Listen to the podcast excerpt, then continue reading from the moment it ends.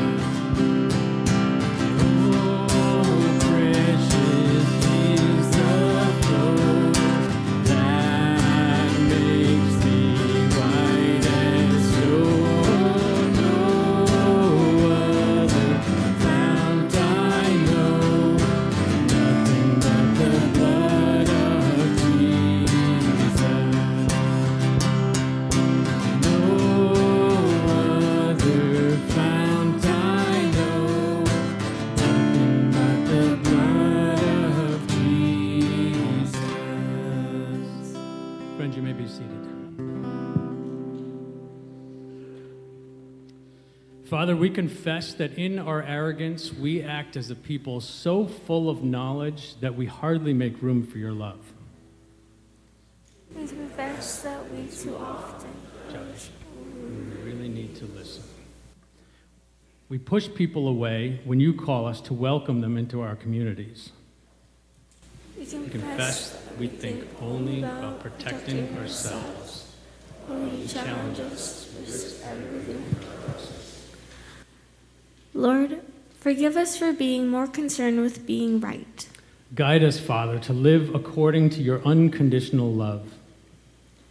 Teach us to see one another, sisters and brothers, and we may learn as one another. Please join me in a silent confession to God.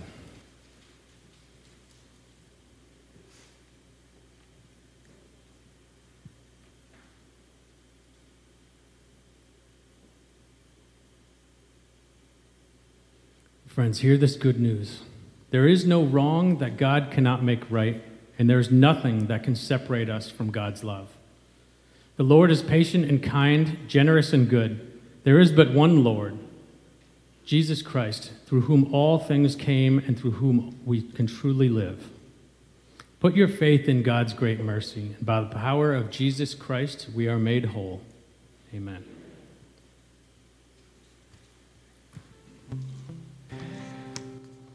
When we come to church, we do so to be re narrated. We come in here thinking that uh, somehow we probably needed to earn a place to get here, that we had something we needed to prove to God or to others. And when we come here, we are welcomed first by God. And then we have an honest conversation where He reminds us that we didn't earn a place here. He called us, He invited us. And here we are learning a different way to operate in the world one where we open our hands in generosity as a response to what God has already given us. And now, as a church, as those learning to place our faith in Jesus Christ, we get to do that with a tangible sign of trust by offering up some of what God has entrusted to us for the work of our congregation. We're going to take the offering, is what I'm saying. So I want to invite the deacons up who are going to help us to be generous. And while they do that, let me pray for us. Lord Jesus, we ask that you would take these gifts, uh, small or large, given in great joy and trust and faith, and that you would use them to make your name great and to build up your church. And that through this act of generosity, you would make us more like Jesus. In your name, amen.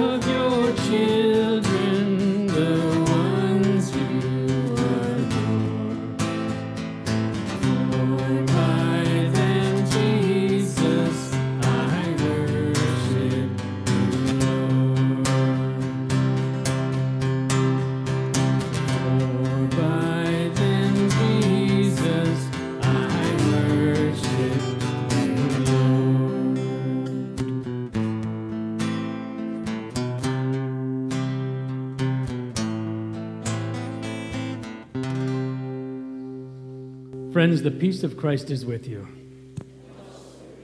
Let's spread the peace of Christ to your neighbors.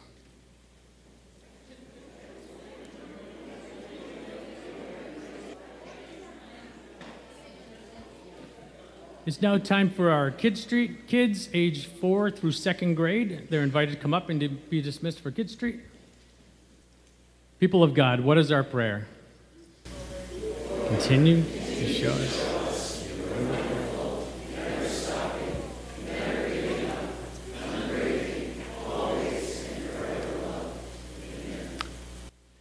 The Lord be with you. And also with you. Go in peace to love and serve Jesus. Good morning. My name is Sue Cooper. I'm one of the elders here. It's my honor and privilege to lead us in a congregational prayer. Uh, before I do that, I'd like to read to you a couple verses from Ephesians. The vision team looked at these verses last week and um, spent some time uh, pondering them, they talk about the unity of the body of Christ, but also the diversity of the gifts needed for the body of Christ. Um, we all have an important role in our local church and in the worldwide body of Christ. So let me read those to you. Ephesians 4 3 through 6. Make every effort to keep the unity of the Spirit through the bond of peace. There is one body and one Spirit just as you were called to one hope when you were called, one Lord, one faith, one baptism, one God and Father of all, who is over all, through all, and in all. And verses 11 through 13.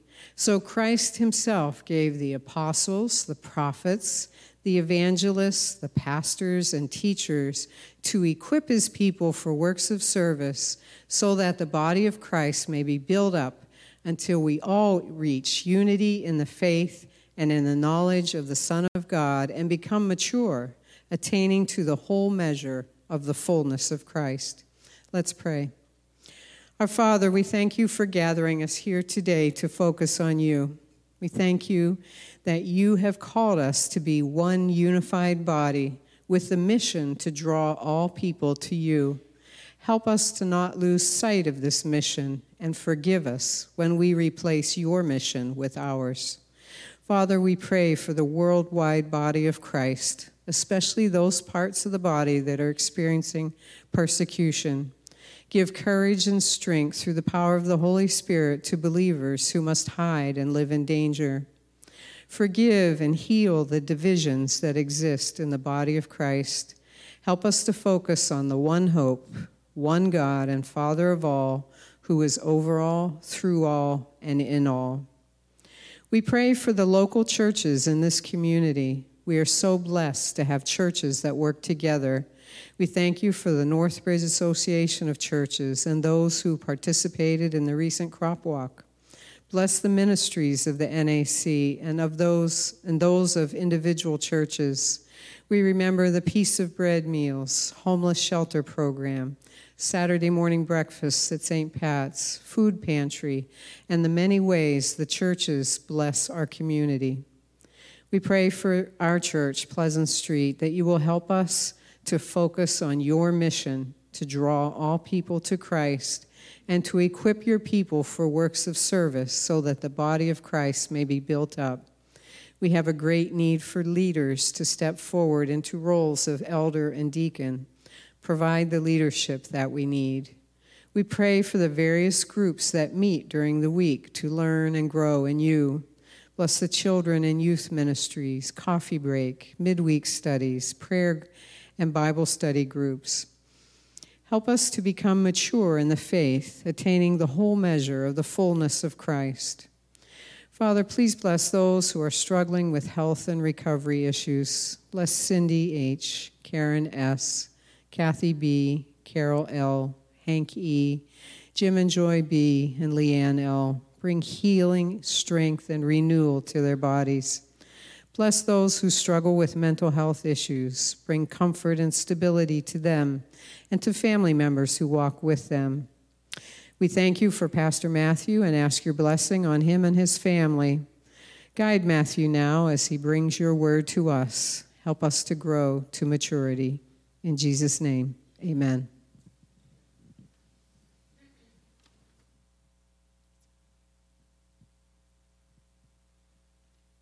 Today's scripture reading comes from a series of verses from 1 Corinthians 8 9, and 10.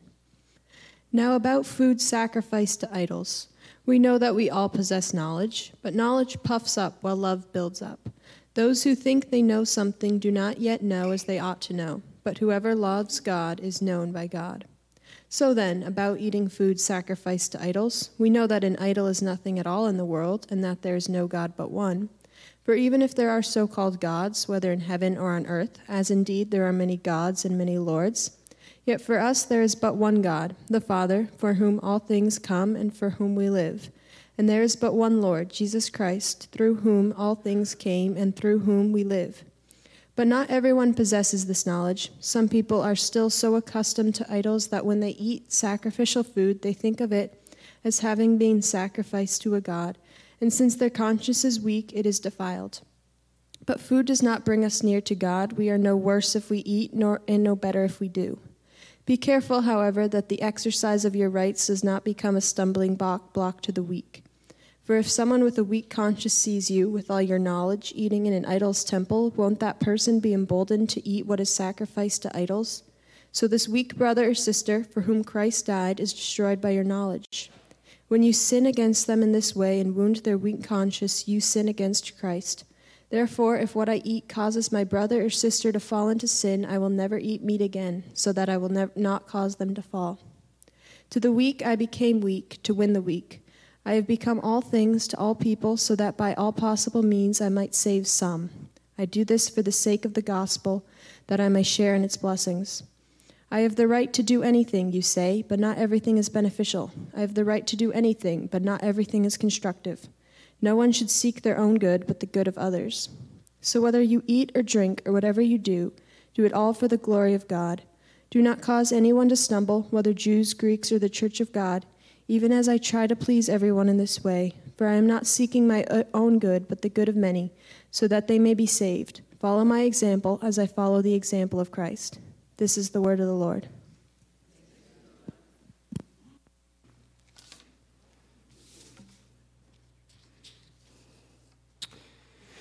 Good morning. We've been going through the book of 1 Corinthians together. If you're new or just joining us uh, today, catching uh, to catch you up to speed, and these have been some very difficult and complex chapters. Don't worry. Uh, next week we have a guest preacher, so we all get a break. Okay, myself included. Um, but as as we turn our attention to these these passages, uh, please pray with me.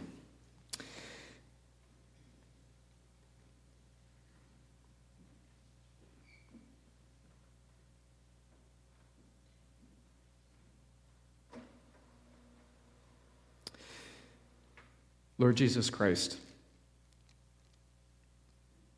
the world that we live in is fractured and hostile and competitive.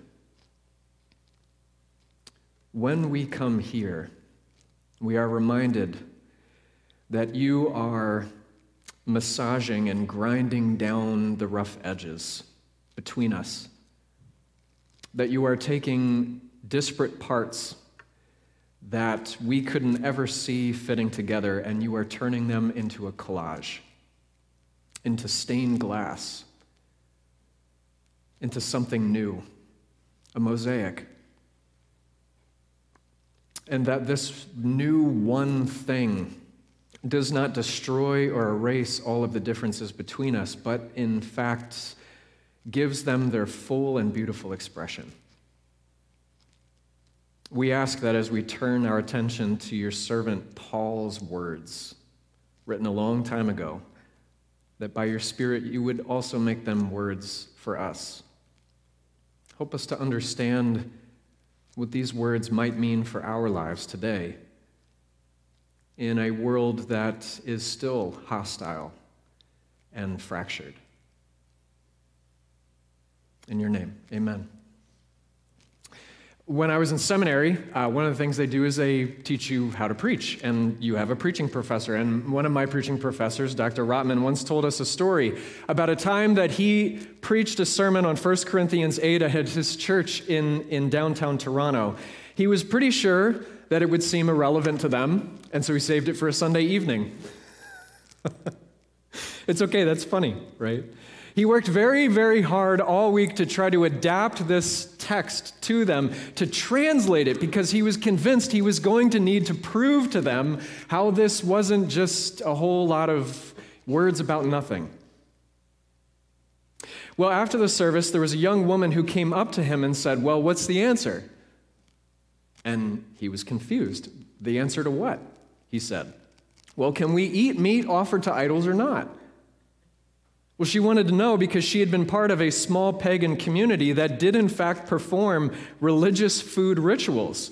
And he was absolutely shocked. Never in his life did he imagine that someone still might ask this question. The issue of idolatry was a lot closer than he thought.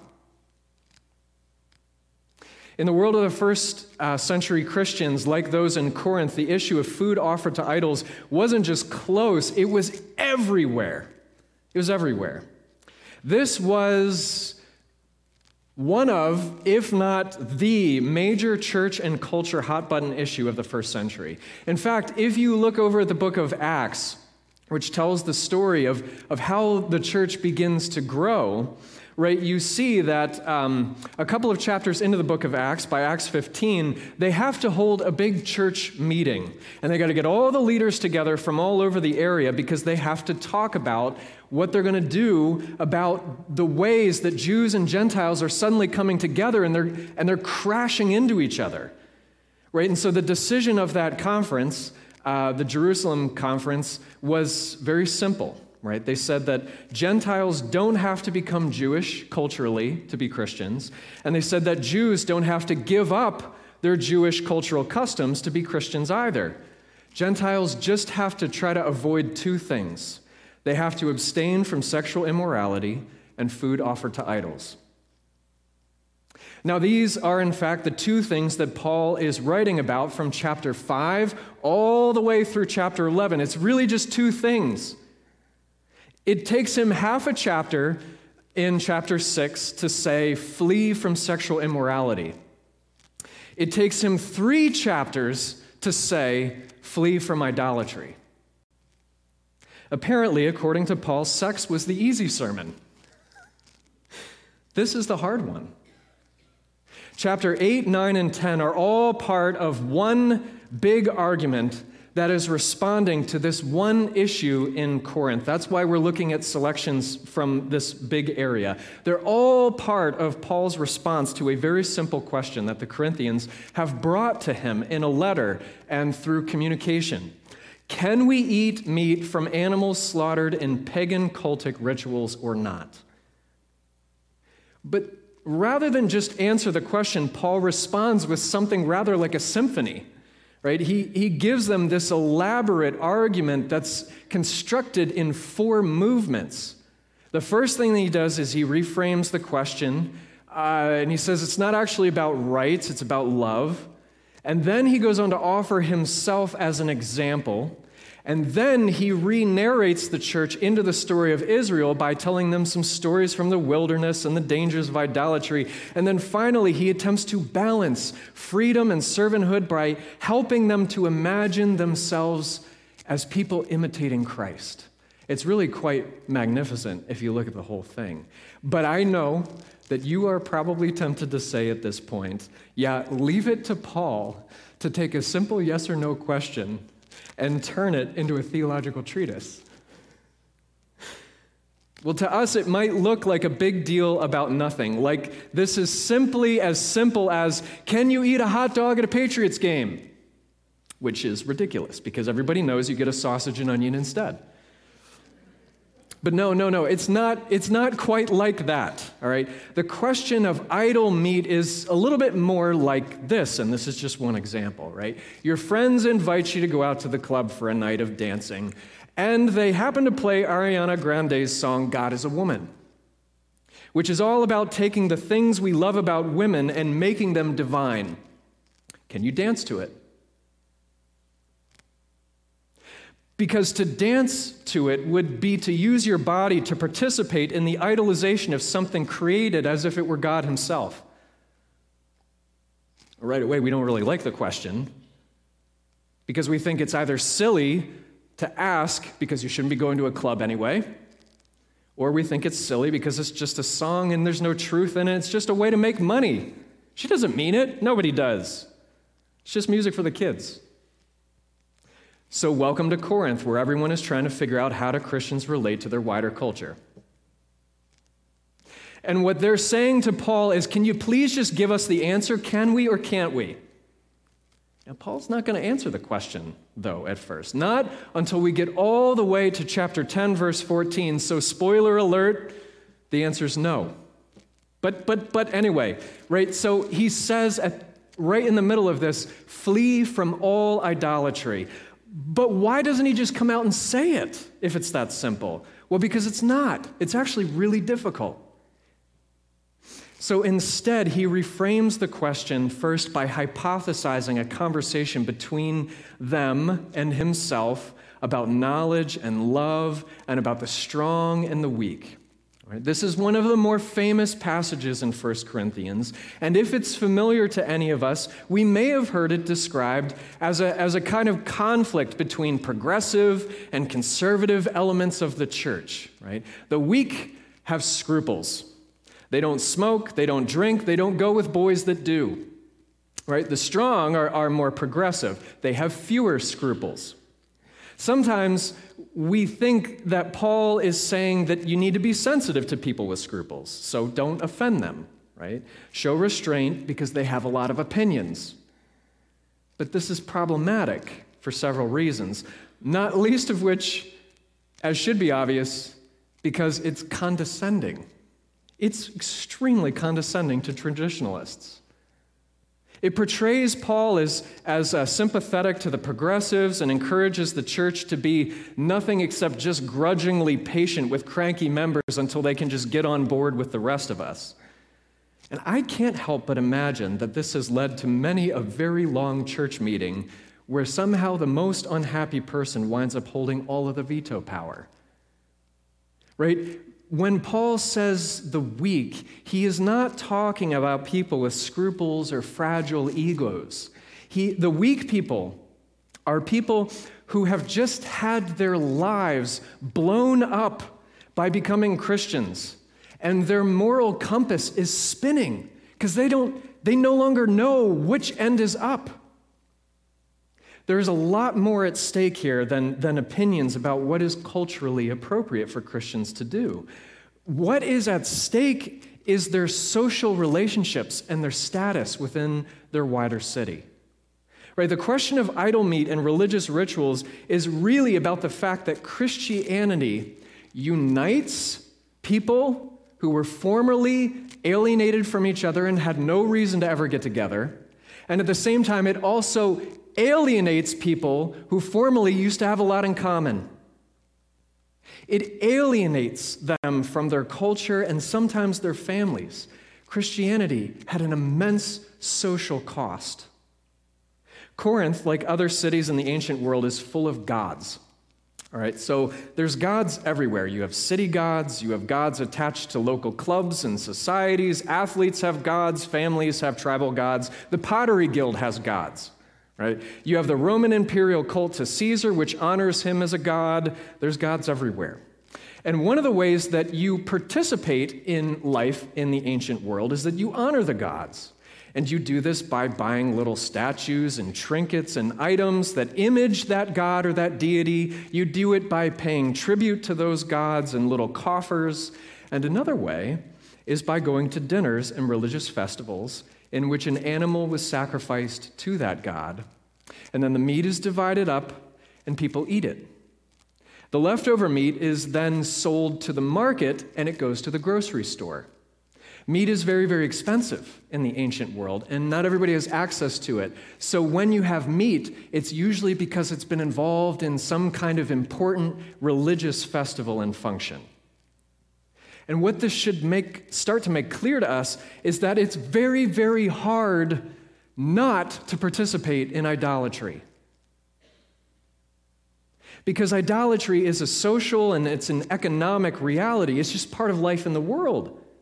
The craftsman makes the statues. The priests get their food from the sacrifice. You pay for the statues so the craftsman can make a living. You honor the gods so the priests can eat meals. You went to the temple because it's part of being a good member of society and the city and your country. And so, meals in the dining rooms of temples to idol gods are not only religious festivals, they're also the places where business happens. Remember that Corinth is full of people who used to be slaves. It's full of people who have all come from somewhere else. And the, the whole city has this uh, culture of people who are trying to advance their own name and reputation, and they're competing with each other. Everybody's trying to get ahead. And the place where you got ahead was dinners in the dining rooms of the temples dedicated to idols.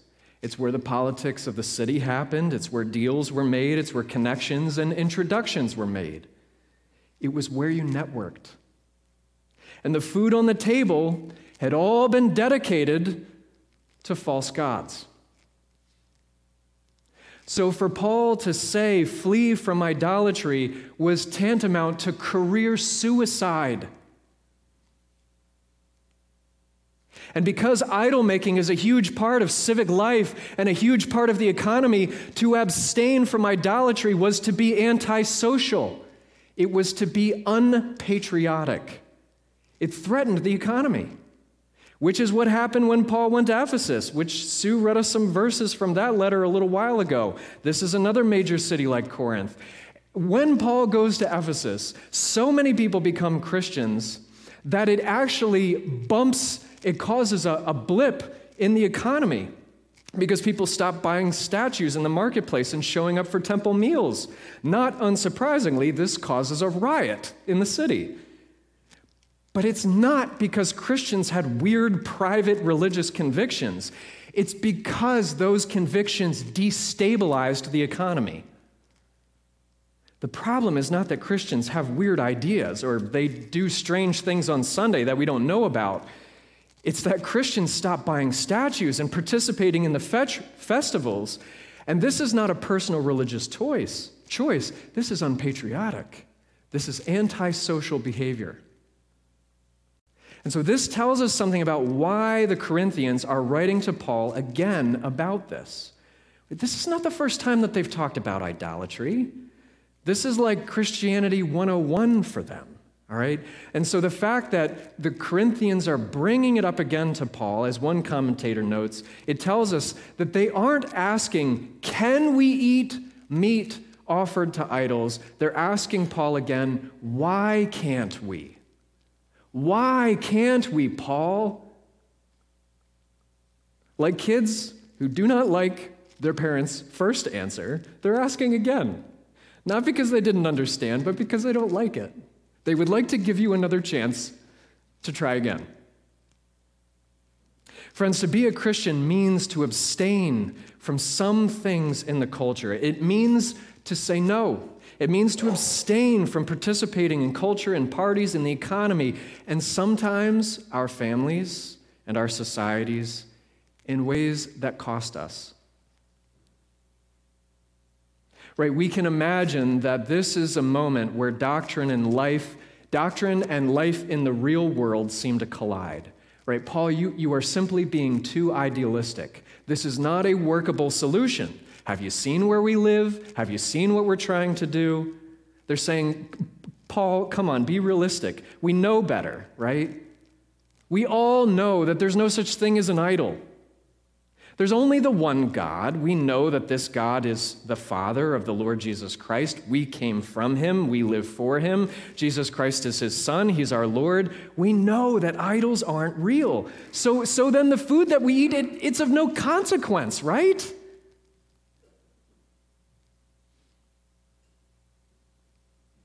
Everything is good and, and it's made by God, and idols aren't real. So we know that participating in this world, there's nothing off limits because it's all good and it's all been created by God. So can't we go to the parties and eat the food in the market?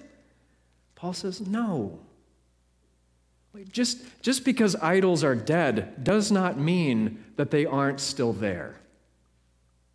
Right? And, and it doesn't mean that just because they're dead, they aren't still spiritually toxic.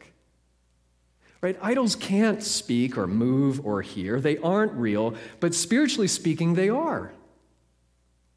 Spiritually speaking, the reality of evil and demonic power is real in the world. And when you participate in idolatry, you are unwittingly giving power to those forces. And this winds up harming you and the church and your non Christian neighbors.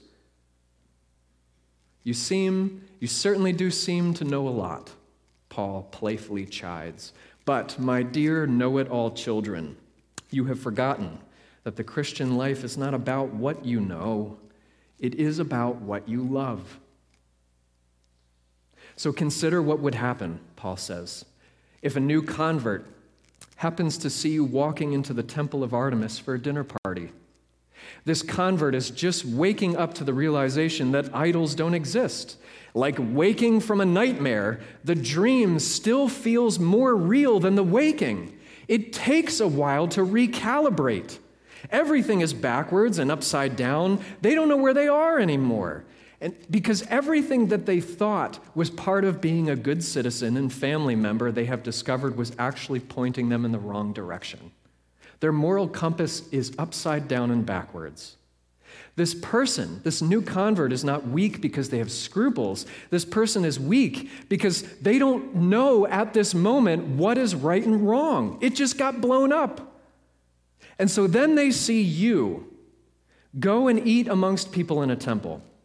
Well, that is going to falsely tell them that idolatry is no big deal. And you, by going to a dinner to advance your reputation, will have just sent a new Christian running back into the arms of false gods all because you were unwilling to change your diet. Idols are dead, but the world is still full of idols, Paul says. And not everyone knows that they're dead, and that gives them power. So later in chapter 10, Paul uses the same hypothetical situation to say the similar effect on non Christians. He says, Imagine you're at, at a dinner in Artemis's temple, and one of your colleagues from the guild, who knows you're a Christian, sees you eat meat offered to idols. They will think that there's nothing different about Christianity from their religious observance, and worse, they will think that their idolatry is just as fine as your Christian convictions. No difference, it's just the same. Eating meat in the temple might be good for your career, but it hurts your soul and it harms the church, and it will lead to confusion for your non Christian neighbors. There is a social cost to being a Christian, but Paul is telling us that the cost of accommodation to the culture bathed in the worship of false gods is much higher. Right, so when we think of idolatry, we conjure images of primitive people bowing down before statues in public spaces and temples, Aphrodite, uh, goddess of beauty, Ares, the god of war, Artemis, the god of fertility and wealth, Hephaestus, the god of craftsmanship. But as Tim Keller observes for us better than anyone else that I've found, our culture isn't actually so different. We still have idols. We still have our priesthoods with totems and rituals. We don't call them priests, we call them personal trainers. We call them health gurus. They ask us to sacrifice our bodies for 10 more reps In order to appease the God of health, we lift a shot of wheatgrass and oblation to the God of well being. We have our shrines, office towers, the spa, the gym, the art studio, the workshop, the stadium, where we make all kinds of sacrifices to get the good life. Keller writes We may not kneel before a statue of Aphrodite, but many young women today are driven by an obsessive concern over body image. We may not burn incense to Artemis, but when money or career is raised to cosmic proportions, we perform a kind of child sacrifice neglecting family and community to achieve a higher place in business and gain prestige. In ancient times, the deities were bloodthirsty and hard to appease. They still are.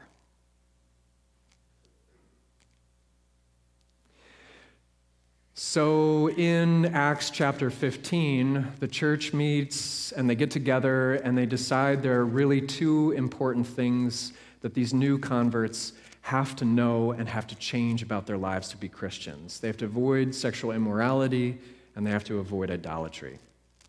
This is interesting because in the Bible, there is a connection made between sexual behavior and idolatry. The prophets do this in spades in the Old Testament, but Paul does too. And the reason is this in the same way that we often try to split our emotional life from our physical bodies, we do the same with our spiritual lives. We wind up saying, God, you can have me on Sunday. You can have 10% of my money. You can have this much of my thought and my time and my energy, but the rest is for me. And God, being jealous, is adamant that this arrangement is not going to work. No deal. You cannot, cannot, cannot serve God and mammon, Jesus said. And he wasn't kidding. We have to go all in with Jesus. That's the only hope that we have. And to do that means that we have to run away from all idolatry. Paul says, flee idolatry, flee sexual immorality. It's two very simple things. It takes him five chapters to be able to do it. Why? because we were not meant to live partially committed relationships, either with people or with God. We were meant to give and to love wholeheartedly. And this is the only way that we can feel and be whole and happy. So sometimes we say no. We say no to values that idolize land or ethnicity or a people group, and sometimes they might call us unpatriotic when we abstain from conversations that, abs- that dehumanize persons for skin or shape or culture or gender, they may call us prudes. When we raise questions about harm done in the name of profit, they will call us ne'er do wells. To try and abstain from the idolatries of our culture will make us look like we are fanatical.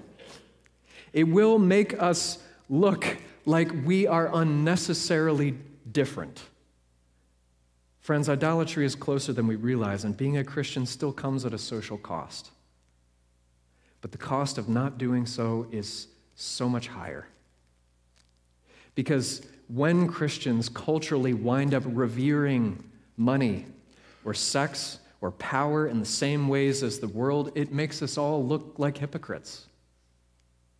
And that reinforces the power of these idols and the eyes of people who do not know any different, and we lose credibility to critique culture. C.S. Lewis wrote uh, in Mere Christianity a, a quote which um, we were pondering this week at our vision team meetings, and I was pondering it for this sermon. C.S. Lewis writes in Mere Christianity that we think we will find meaning and happiness by trying to accommodate, accommodate uh, Christianity to, to modern sensibilities. And what he says is it's not going to work. He says the terrible thing, the almost impossible thing, is to hand over your whole self, all your wishes, all your precautions to Christ. But it is far easier than what we are trying to do instead. We are trying to let our mind and heart go their own way, centered on money or pleasure or ambition, and hoping, in spite of this, to behave honestly and chastely and humbly. And that is exactly what Christ warned us you could not do. Cutting the grass may keep it short, but I shall still produce grass and no wheat. If I want to produce wheat, the change must go deeper than the surface. I must be plowed up and resown. It is the difference between paint, which covers the surface, and a dye or stain which soaks right through. We must go in for the full treatment. This is the whole of Christianity. There is nothing else. It's easy to get muddled about that, to think that the church has a lot of different objects education, building, missions, holding services, but the church exists for nothing else but to draw men into Christ, to make them little Christs. If they are not doing that, all the cathedrals and clergy and missions and sermons and even the Bible itself are simply a waste of time. Paul's trying to show us that we're trying to have it both ways. We're trying to live in two worlds to give the Lord a portion and keep the rest for ourselves. And Paul says, remember the family history of Israel to know how that worked out. For Paul, the antidote to a whole world complicit in idolatry and spiritually toxic is not actually saying no to idols, but yes to the gospel.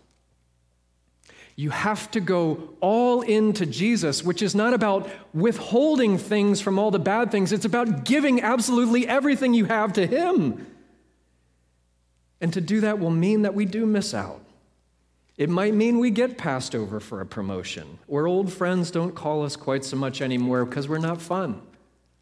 It might mean that family gatherings are a little more awkward than they used to be, and sporting events don't give you as much joy as they used to. But Christianity, Paul says, isn't actually measured in what you give up, but what you get. You know, in chapter 9, it's interesting. Paul sets himself forward to us as an example to emulate. He says, I became all things to all people because of the gospel. Paul says, I could have asked you all for money. I had every right to do that, but I didn't. Not because I didn't earn it or because I didn't think I was worth it. It's because I get to do this, and that is reward in of itself. I get to spend my life giving up my life for you. He says, I would do anything to make this message of the cross heard by Jew or Gentile, slave or free, weak or strong. If there's anyone who knew the social cost of Christianity, it's Paul. I mean, he literally had his name changed because of such a radical transformation in his life. But Paul's not counting the cost. He is reveling in what he is now free to do. Paul says, I'd do anything to be a partner in the gospel. I would do anything in order to be able to participate in God's transforming work of redemption in your life or anyone else's. Friends, Christian discipleship is not measured by what we are now free to do. It's measured instead by how far we are willing to go for someone else's good. It's not measured by what we can get, but what we can now freely give up. Better yet, what we have become free to choose instead. There is still a social cost to following Jesus, but take heart. We are not defined by the feasts and rituals we no longer get invitations to. We are defined by the feast and the ritual that we have been invited into instead.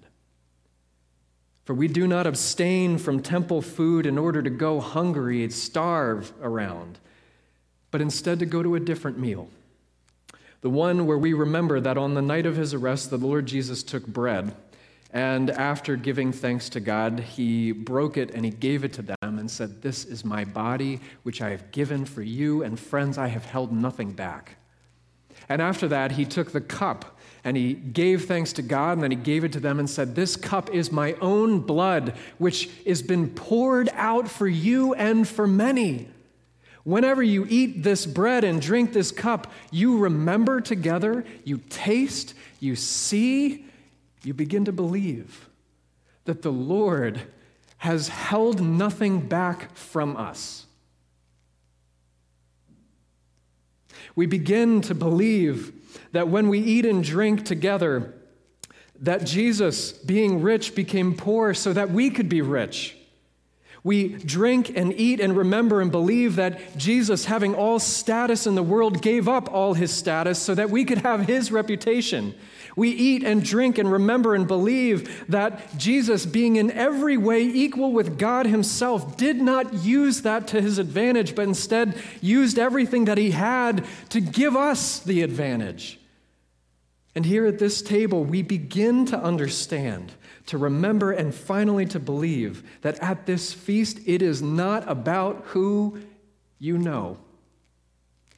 At this feast, it doesn't matter who has your business card.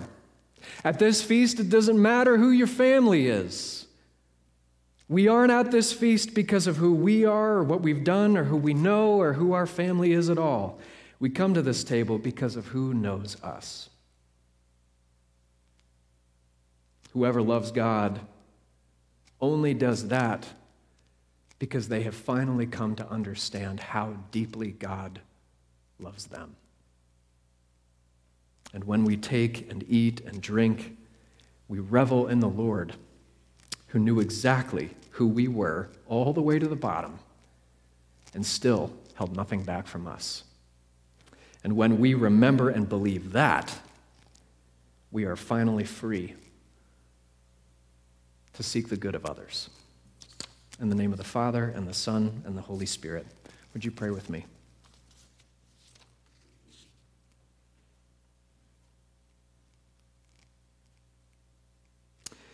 Lord Jesus, in a world of rights, we ask that you would reorient us toward love. In a world where we worry very much about what is our due. Show us instead the good news of the gospel, which is that we do not get what we deserve. We get instead what Jesus does. And please bring all of our lives into conformity with this very simple and powerful and profound good news. Amen.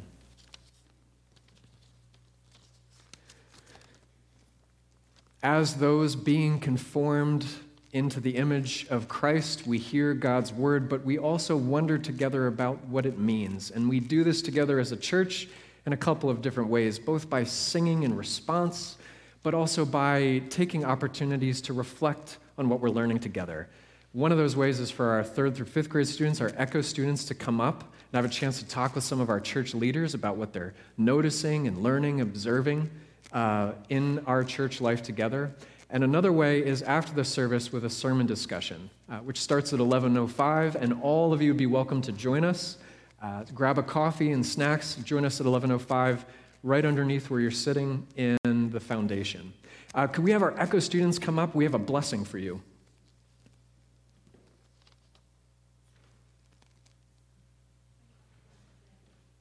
Well, let's bless them anyway, right? Wherever they are today. Friends, would you join me in this? People of God, what is our prayer for our Echo students? Together. Almighty and loving God, thank you for the gift of your word. They would say, Help us to believe what we have heard and live in ways that honor you above all. Amen. And we would say, Go in peace to love and serve Jesus. And together, be to God. Friends, would you rise in body and spirit? Let's sing together.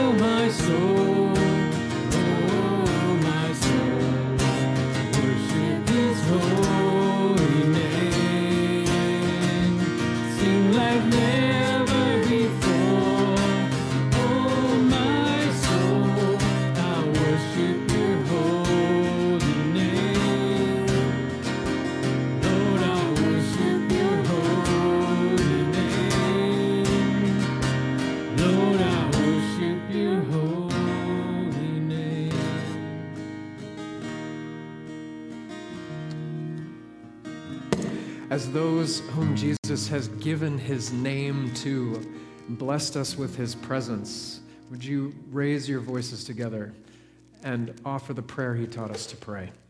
Our Father in heaven, hallowed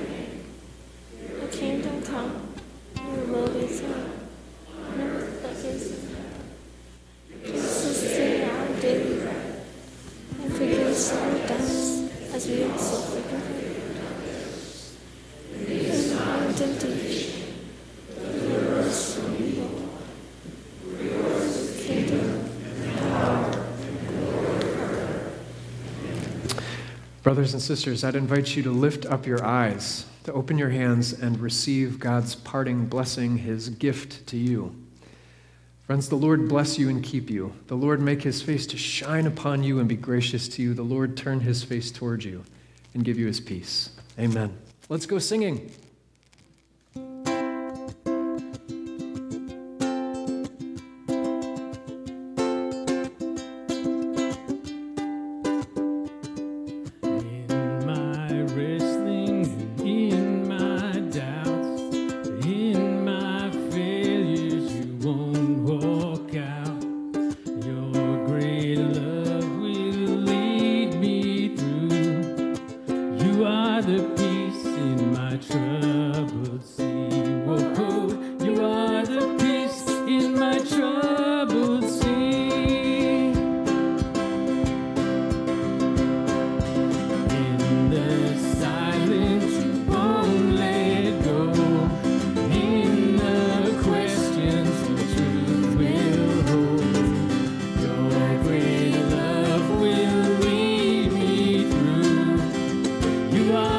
peace in my trust.